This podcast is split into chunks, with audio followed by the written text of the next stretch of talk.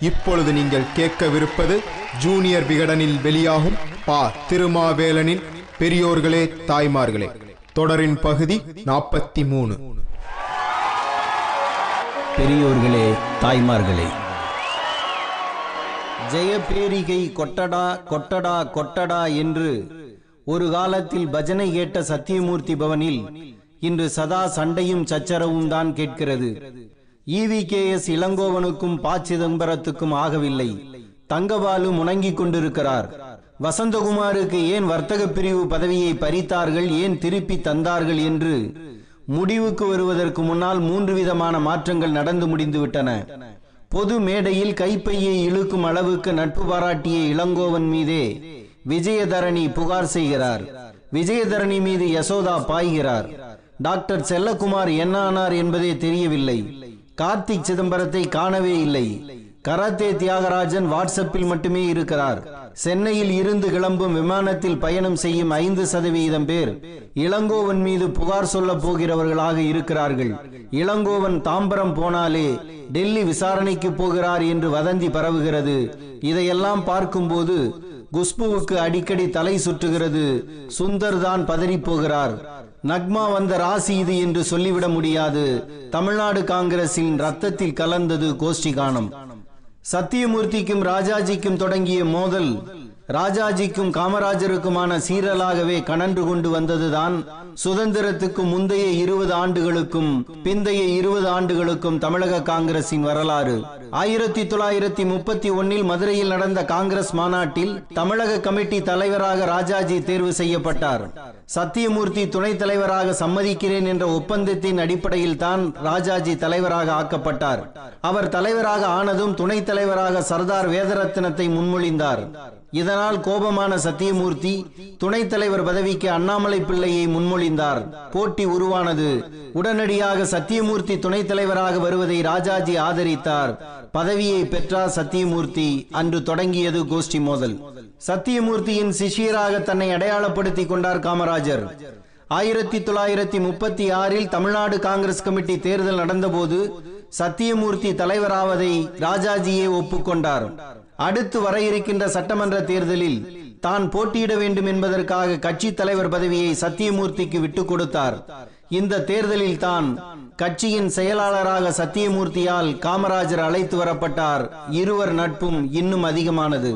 அடுத்த ஆண்டு நடந்த சட்டமன்ற தேர்தலின் போது பட்டதாரி தொகுதியில் நின்று சபைக்கு போக சத்தியமூர்த்தி நினைத்தார். திடீரென்று சத்தியமூர்த்தியை சந்தித்த ராஜாஜி எனக்காக இந்த தொகுதியை நீங்கள் விட்டுத்தர வேண்டும் என்று கேட்டுக்கொண்டார். அந்த தொகுதியை விட்டு தந்தாலும் வேறு தொகுதியில் உள்ளே செல்ல வேண்டும் என்று சத்தியமூர்த்தி நினைத்தார். நாம் இரண்டு பேருமே போய் ஆளும் அளவுக்கு சென்னை பெரிய மாகாணம் அல்ல ஒருவர் உள்ளே போனால் போதும் என்ற பொருளில் ராஜாஜி சொல்ல சத்தியமூர்த்தியின் வாய்ப்பு கீழே இறங்கியது.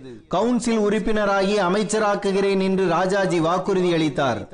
ஆனால் கவுன்சில் உறுப்பினராக டி எஸ் எஸ் ராஜன் பின்னர் ஆக்கப்பட்டதாக வரலாறு சொல்கிறது. ஆயிரத்தி தொள்ளாயிரத்தி முப்பத்தி ஏழு தேர்தலில் முதல்வராகும் வாய்ப்பும் அமைச்சராகும் வாய்ப்பும் சத்தியமூர்த்தியிடம் இருந்து பறிக்கப்பட்டது.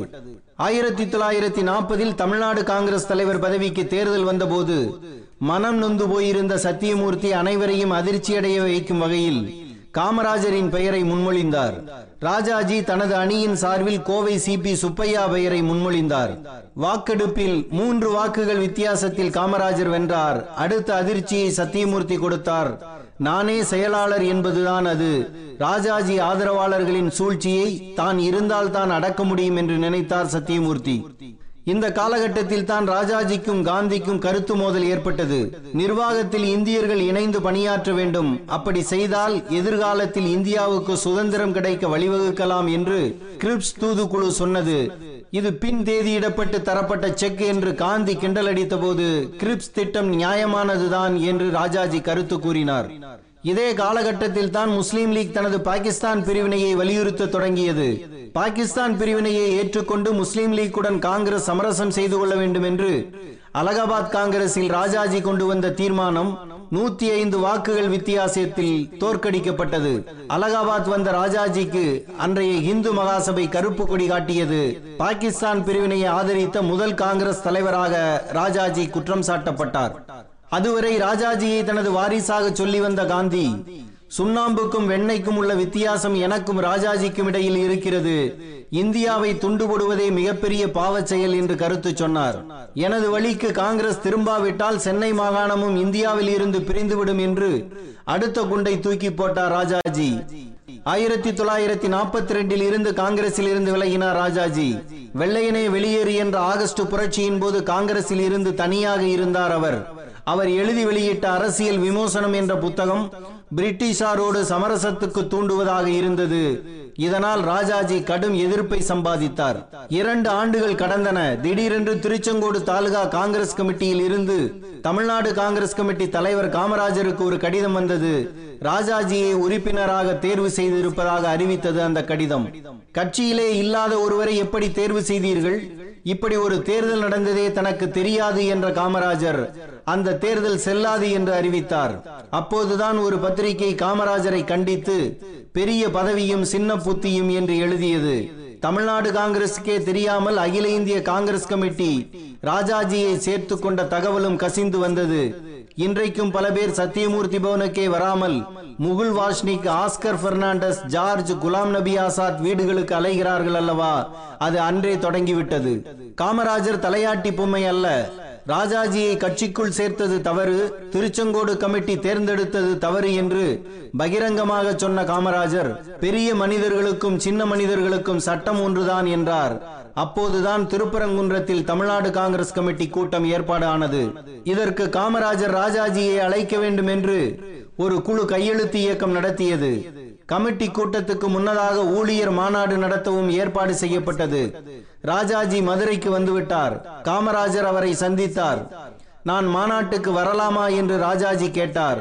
தாராளமாக வரலாமே என்றார் காமராஜர். நீங்கள் அழைத்தால் வருகிறேன் என்றார் ராஜாஜி. ஆனால் மாநாடு தொடங்கும் முன் மதுரையில் இருந்து புறப்பட்ட ராஜாஜி திருப்பரங்குன்றம் வராமல் குற்றாலம் போய்விட்டார். யக்னேஸ்வர சர்மா தலைமையில் நடந்த இந்த மாநாட்டில் காங்கிரஸ் கொடியை பசும்பன் முத்துராமலிங்கனார் ஏற்றினார். ராஜாஜிக்கு எதிரான தீர்மானத்தையும் அவரே கொண்டு வந்தார். ராஜாஜிக்கும் தனக்கும் வெண்ணைக்கும் சுண்ணாம்புக்குமான வித்தியாசம் என்று காந்தியே சொன்ன பிறகு நாம் என்ன சொல்வது என்று பசும்பன் முத்துராமலிங்கனார் பேச தீர்மானம் நிறைவேறியது. ராஜாஜியை ஆதரித்து பேச மேடைக்கு வந்த எல். என். கோபாலசாமி என்பவர் தாக்கப்பட்டதாகவும் அவரது பணப்பை பறிக்கப்பட்டதாகவும் ஒரு தகவல் இருக்கிறது. மாநாட்டுக்கு மறுநாள் நடந்த காங்கிரஸ் கமிட்டி கூட்டத்தில் பேசிய காமராஜர் நேற்று ராஜாஜிக்கு எதிராக போடப்பட்ட தீர்மானத்தை திரும்ப பெறச் சொன்னார். திருச்செங்கோடு தேர்தல்தான் செல்லாது என்றேனே தவிர ராஜாஜியின் சேவை தேவையில்லை என்று நான் நினைக்கவில்லை என்றார் காமராஜர். ராஜாஜியின் தேர்வு செல்லாது என்று தீர்மானம் போடப்பட்டது. ஆனால் இப்படி தீர்மானம் போட தமிழ்நாடு காங்கிரஸ் கமிட்டிக்கு உரிமை இல்லை என்று அன்றைய காங்கிரஸ் தலைவர் அசப் அலி சொன்னார். அவர்தான் ராஜாஜியையும் காமராஜரையும் சந்திக்க வைத்தார். காங்கிரஸ் பார்லிமெண்ட் குழுவுக்கு தலைவர் செயலாளர் நீங்களாக மூன்று பேர் காமராஜர் ஆட்கள் மூன்று பேர் ராஜாஜி ஆட்கள் இருக்கலாம் என்ற சமரசம் அப்போது ஏற்பட்டது. இந்த சமரசத்தை குலைக்கும் சம்பவம் காந்தியின் வருகையின் போது நடந்தது. ஈவி கே எஸ் இளங்கோவனுக்கே தெரியாமல் சென்னைக்கு சோனியா காந்தி வந்தால் எப்படி இருக்கும்? அப்படித்தான் தமிழ்நாடு காங்கிரஸ் தலைவர் காமராஜருக்கே தெரியாமல் காந்தியை சென்னைக்கு அழைத்து வந்தார் ராஜாஜி. சென்னை மத்திய புகைவண்டி நிலையத்தில் காந்தி இறங்கினால் தெரிந்துவிடும் என்று அம்பத்தூர் நிலையத்தில் அவரை இறக்க வைக்க ஏற்பாடு நடந்தது. அன்றைய இந்தியன் எக்ஸ்பிரஸ் நிறுவர் வி. கணபதிக்கு இந்த ரகசியம் தெரிய வந்தது. அவர் இதனை காமராஜருக்கு சொல்லி தனது காரில் அழைத்து சென்றார். அம்பத்தூருக்கு சென்று காந்திக்கு வரவேற்பு கொடுத்தார் காமராஜர். காந்தியின் கூட்டங்களிலும் கலந்து கொண்டார் காமராஜர். தமிழ்நாட்டில் நடக்கும் மோதல்கள் பற்றி காமராஜரிடம் காந்தி எதுவுமே கேட்கவில்லை. வட இந்தியா சென்ற காந்தி ஹரிஜன் இதழில் எழுதிய கட்டுரையில் என்னை பார்க்க விடாமல் மற்றவர்களை ராஜாஜி தடுத்ததாக சொல்லப்படுகிறது. தமிழ்நாட்டில் ராஜாஜிக்கு எதிராக ஒரு கோஷ்டி இருப்பதை கண்டு நான் வேதனையடைந்தேன் என்று குறிப்பிட்டார். இதை படித்த காமராஜர் வேதனைப்பட்டார். தான் வகித்த பார்லிமெண்ட் போர்டு பதவியில் இருந்து காமராஜர் விலகினார். இங்கு வந்த காந்தி எங்களிடம் விசாரித்து இருக்க வேண்டும். ஆனால் விசாரணை செய்யாத காந்தி கோஷ்டி என்ற வார்த்தையை பயன்படுத்தியது வேதனை தருகிறது என்று அறிக்கை வெளியிட்டார் காமராஜர். கோஷ்டி என்ற வார்த்தையை வாபஸ் வாங்க வேண்டும் என்று தமிழ்நாட்டின் பல இடங்களில் போராட்டம் நடந்தது. வாபஸ் வாங்க மாட்டேன் என்று காந்தி சாதித்தார். சட்டசபை தேர்தல் விவகாரங்களில் இருந்து விலகுவதாக ராஜாஜி கூறினார். நான் இனி தேர்தலில் நிற்கப் போவதில்லை என்றும் கூறினார் ராஜாஜி. இந்தியா தனது நாட்டு விடுதலைக்காக போராடி கொண்டிருந்த போது காங்கிரஸ் தலைவர்களுக்குள் இப்படி கோஷ்டி பிரச்சனை இருந்தது என்றால் இப்போது இருப்பது பற்றி கவலைப்பட என்ன இருக்கிறது? சத்தியமூர்த்தி பவன் வாசலில் சத்தியமூர்த்திக்கு சிலை இருக்கிறது. கடுமையான மன வேறுபாடுகள் கட்சிக்குள் மேலும் வளரக்கூடாது என்று கடவுளை வேண்டிக் கொள்கின்றேன் என்ற சத்தியமூர்த்தியின் வாசகத்தை வாசலில் எழுதி வைக்கவும் அதனை வாசித்துவிட்டுதான் ஒவ்வொரு காங்கிரஸ்காரரும் உள்ளே செல்ல வேண்டும் என்றும் ராகுல் கட்டளையிட வேண்டும். இதனை ராகுல் கவனத்துக்கு நக்மாவும் குஷ்புவும் கொண்டு செல்ல வேண்டும். ஜெயபேரிகை கொட்டடா கொட்டடா கொட்டடா.